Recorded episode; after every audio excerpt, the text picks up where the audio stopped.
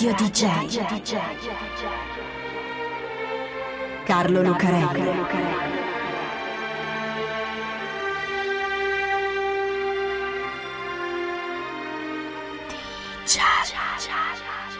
Carlo Lucarelli presenta Di Giallo, il radiodramma di Radio DJ.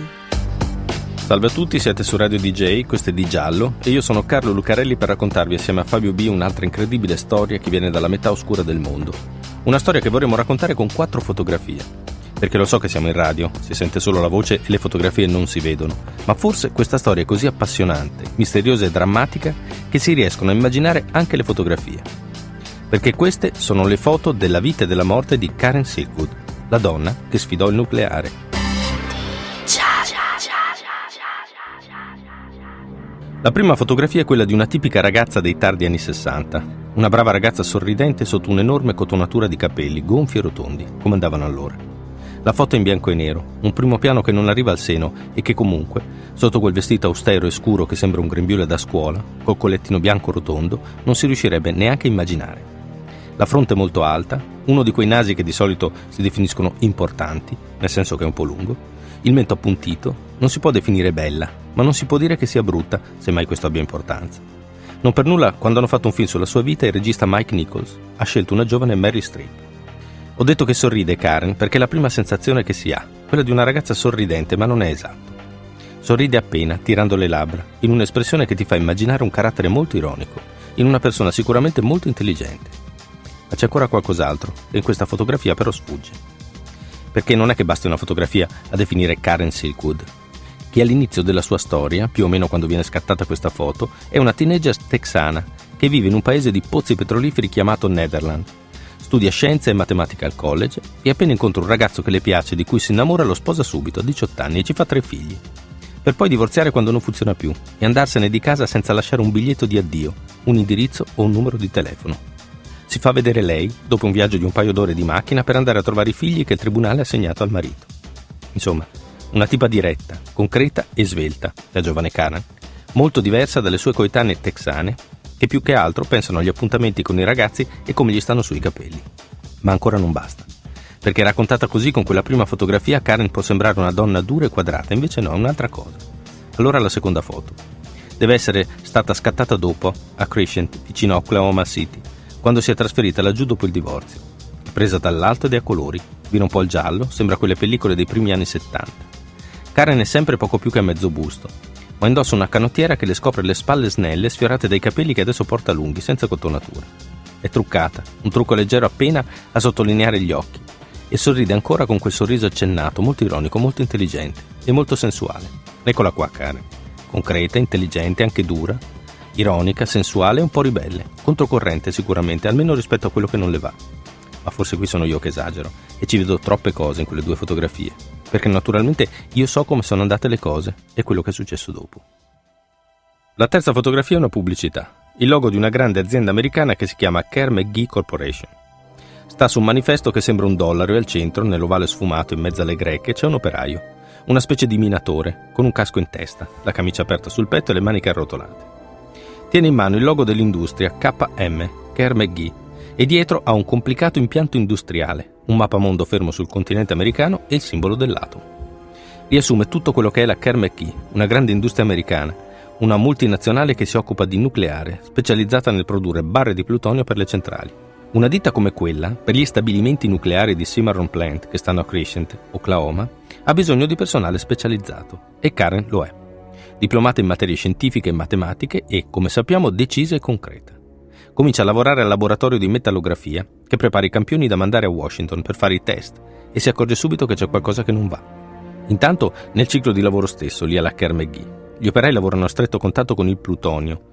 Il plutonio, materiale radioattivo, lo sappiamo, altamente pericoloso e contaminante. Ma a livello di precauzioni, metodologie sicure, protezioni è come se lavorassero col carbone. Ogni tanto se ne contamina qualcuno, get hot, dicono scherzando, diventare caldo. E allora gli fanno fare una doccia e gli danno il resto della giornata libera. Gli operai ci scherzano sopra, scommettono sul prossimo che diventerà caldo, e anche questo la dice lunga su quanto siano informati sui rischi del mestiere, che sono piuttosto presenti, dal momento che in soli 5 anni, dal 1970 al 1975, a diventare hot sono più di 570 operai. A parte quello, i turni di lavoro sono piuttosto duri, le paghe sono basse e i licenziamenti facili. Karen, lo dico perché lo so, è una che quando vede qualcosa che non le piace non si tira indietro e non sta zitta. C'è un sindacato che raccoglie la maggioranza dei lavoratori della Kerr-McGee. Karen si dà da fare ad organizzare uno sciopero e viene eletta come dirigente del settore salute e sicurezza. Gira tutto il giorno con un taccuino e scrive tutto quello che non va e tutti quelli che diventano hot. Ovviamente la notano, sia l'azienda che la classifica subito come una troublemaker, una che crea problemi, sia gli stessi operai, molti dei quali, come a volte succede in questi casi, hanno più paura di lei che del plutonio. Perché dei rischi della contaminazione, che si vedrà più tardi quando arriveranno cancri e leucemie, ancora non se ne rendono conto. E intanto vedono quella troublemaker che fa casino con la direzione e pensano non è che ci farà perdere il lavoro a tutti. Karen va avanti lo stesso. Mette assieme una serie di violazioni ai protocolli di salute e sicurezza degli operai e ipotizza anche che l'azienda falsifichi i certificati con cui manda fuori i prodotti. Poi va a Washington, alla AAC, la Commissione per l'Energia Atomica, a denunciare tutto. Subito dopo succedono tre cose. Karen va a fare un test di routine sul lavoro e viene trovata positiva, cioè contaminata dal plutonio. Avrà avuto un buco nei guanti, con cui tocca il metallo da esaminare nel suo laboratorio, anche se stranamente i guanti sembrano integri. Comunque doccia e a casa come tutti. Il giorno dopo però le fanno un altro test e risulta ancora contaminata, ad un livello 10 volte superiore al normale. Strano, perché non ha più maneggiato metalli ma solo fogli di carta in ufficio, altra doccia più una decontaminazione più profonda, e a casa. Il terzo giorno però Karen è ancora più contaminata, ma non solo, è contaminata anche la casa di Karen, il suo bagno, perfino la mortadella che è in cucina. Radio DJ. DJ. Per Karen tutto questo ha una spiegazione. Alla Kermekey i livelli di contaminazione sono così alti che si diventa hot anche senza maneggiare direttamente il plutonio. E non basta una doccia a lavare via tutto, anzi, lo si porta anche a casa. Un po' come nella sigla d'apertura dei Simpson, per esempio, con Homer che si porta la barretta di plutonio attaccata alla schiena finché non vola fuori dal finestrino della sua auto e finisce nelle fognature cittadine. Per la Kerr-McGee invece la spiegazione è diversa. La colpa della contaminazione di Karen è solo di Karen. Di più, lo ha fatto apposta si è autocontaminata per dimostrare che le sue accuse nei confronti della compagnia sono vere. Siccome loro sono bravi, seguono i protocolli e i protocolli sono giusti, non si contamina seriamente nessuno. Ma quella troublemaker di Karen vuole avere ragione e quindi, non trovando le prove, se le fabbrica contaminandosi da sola. Del resto, non è una tipa strana questa Karen Silkwood. Sposata, divorziata, se ne va abbandonando i figli. Adesso sta con un altro, un suo collega, una testa calda anche lui. Vive con una coinquilina che è un po' strana. Lei è nevrotica, è depressa, fa uso di droga, prende un ansiolitico che si chiama Qualud, insomma è una così, questa Karen Silkwood, una capace di inventarsi tutto, quasi di suicidarsi, pur di aver ragione contro un colosso dell'economia e della società americana. Una che a guardarla di sfuggita sembra la ragazzina per bene della prima fotografia, grembiule e testa cotonata. E invece a guardarla meglio è la ragazza della seconda, quella mezza hippie in canottiere e capelli lunghi. La mano non si vede, ma sicuramente tiene uno spinello.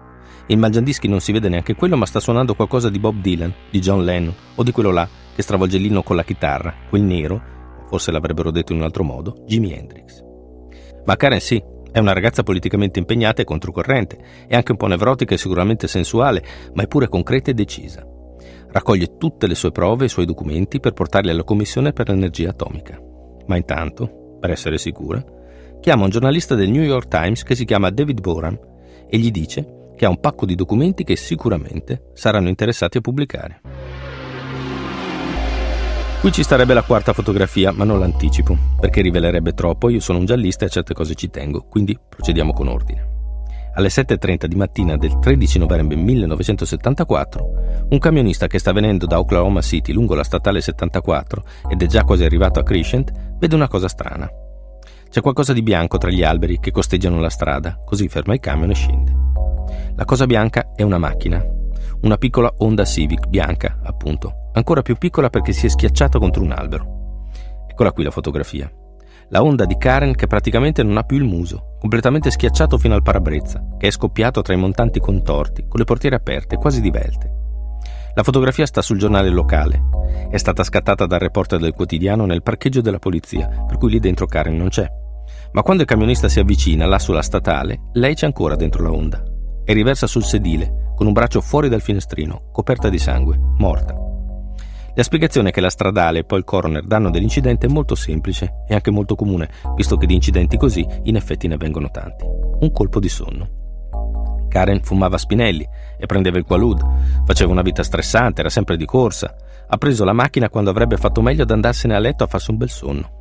E invece lo ha fatto al volante, il sonno. È finita fuori strada in quel lungo vialone, correva anche troppo, e si è schiantata contro un albero. Amen. Però c'è chi la pensa diversamente. Intanto perché Karen è Karen, una troublemaker che sta sfidando una multinazionale, e questo scatena sempre un po' di dietrologia. Anche perché Karen non muore così, in un momento qualsiasi.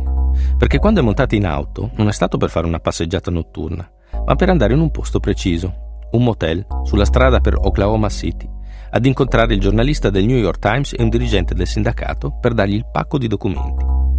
Un pacco simile a quello che alcuni amici di Karen, che l'avevano incontrata poco prima in un caffè, ricordano di averle visto sotto braccio e che adesso, invece, non c'è più. Aggiungiamo altri due elementi, segni di un tamponamento sul parafango posteriore della Honda di Karen e due impiegati della Kerr McGee che non appartenevano al sindacato notati nei dintorni ed ecco che la dietrologia si scatena. Karen è stata ammazzata perché non parlasse con la stampa. Qualcuno l'ha tamponata, spinta fuori strada contro un albero e poi si è portato via i documenti. Non è detto che l'abbiano davvero ammazzata Karen Silkwood. Sul caso ha investigato la polizia, poi l'FBI e anche un investigatore privato del sindacato, e nonostante l'incidente sia sembrato strano a tutti, quello è rimasto un incidente provocato da un colpo di sonno. Anche se sì, è davvero strano, e forse un po' troppo per essere solo un incidente. Così muore Karen Silkwood, ma per non finirla così male questa storia potremmo aggiungere una quinta fotografia fuori programma. È quella di Jerry Spence, un vecchio avvocato molto pittoresco, che sembra uno di quelli che sfidano le multinazionali nei legal thriller. Capelli bianchi, rughe, un gran nasone, non si vede nella foto ma porta sempre un cappello da cowboy. La famiglia di Karen ha querelato la Kerr McGee perché sosteneva che si era contaminata da sola. Si arriva al processo e l'avvocato Spence, il cowboy, vince. Anche perché nel frattempo la Commissione per l'Energia Atomica ha scoperto che Karen aveva ragione sui livelli di contaminazione nella fabbrica. Non si è contaminata da sola, l'ha contaminata il lavoro. E così la giuria stabilisce un risarcimento per la famiglia di Karen di 10 milioni di dollari, che poi però vengono ridotti a 1,5 dopo svariati ricorsi e gradi di giudizio. Ma forse la soddisfazione più grande Karen l'ha avuta prima. Due anni dopo la sua morte, quando cominciano ad infuriare le polemiche, le indagini e le allusioni, la Kerr McGee chiude gli impianti di Cimarron Plant. Almeno lì, gli operai contaminati dal plutone non ce ne sono stati più. Radio DJ. Carlo Lucarelli.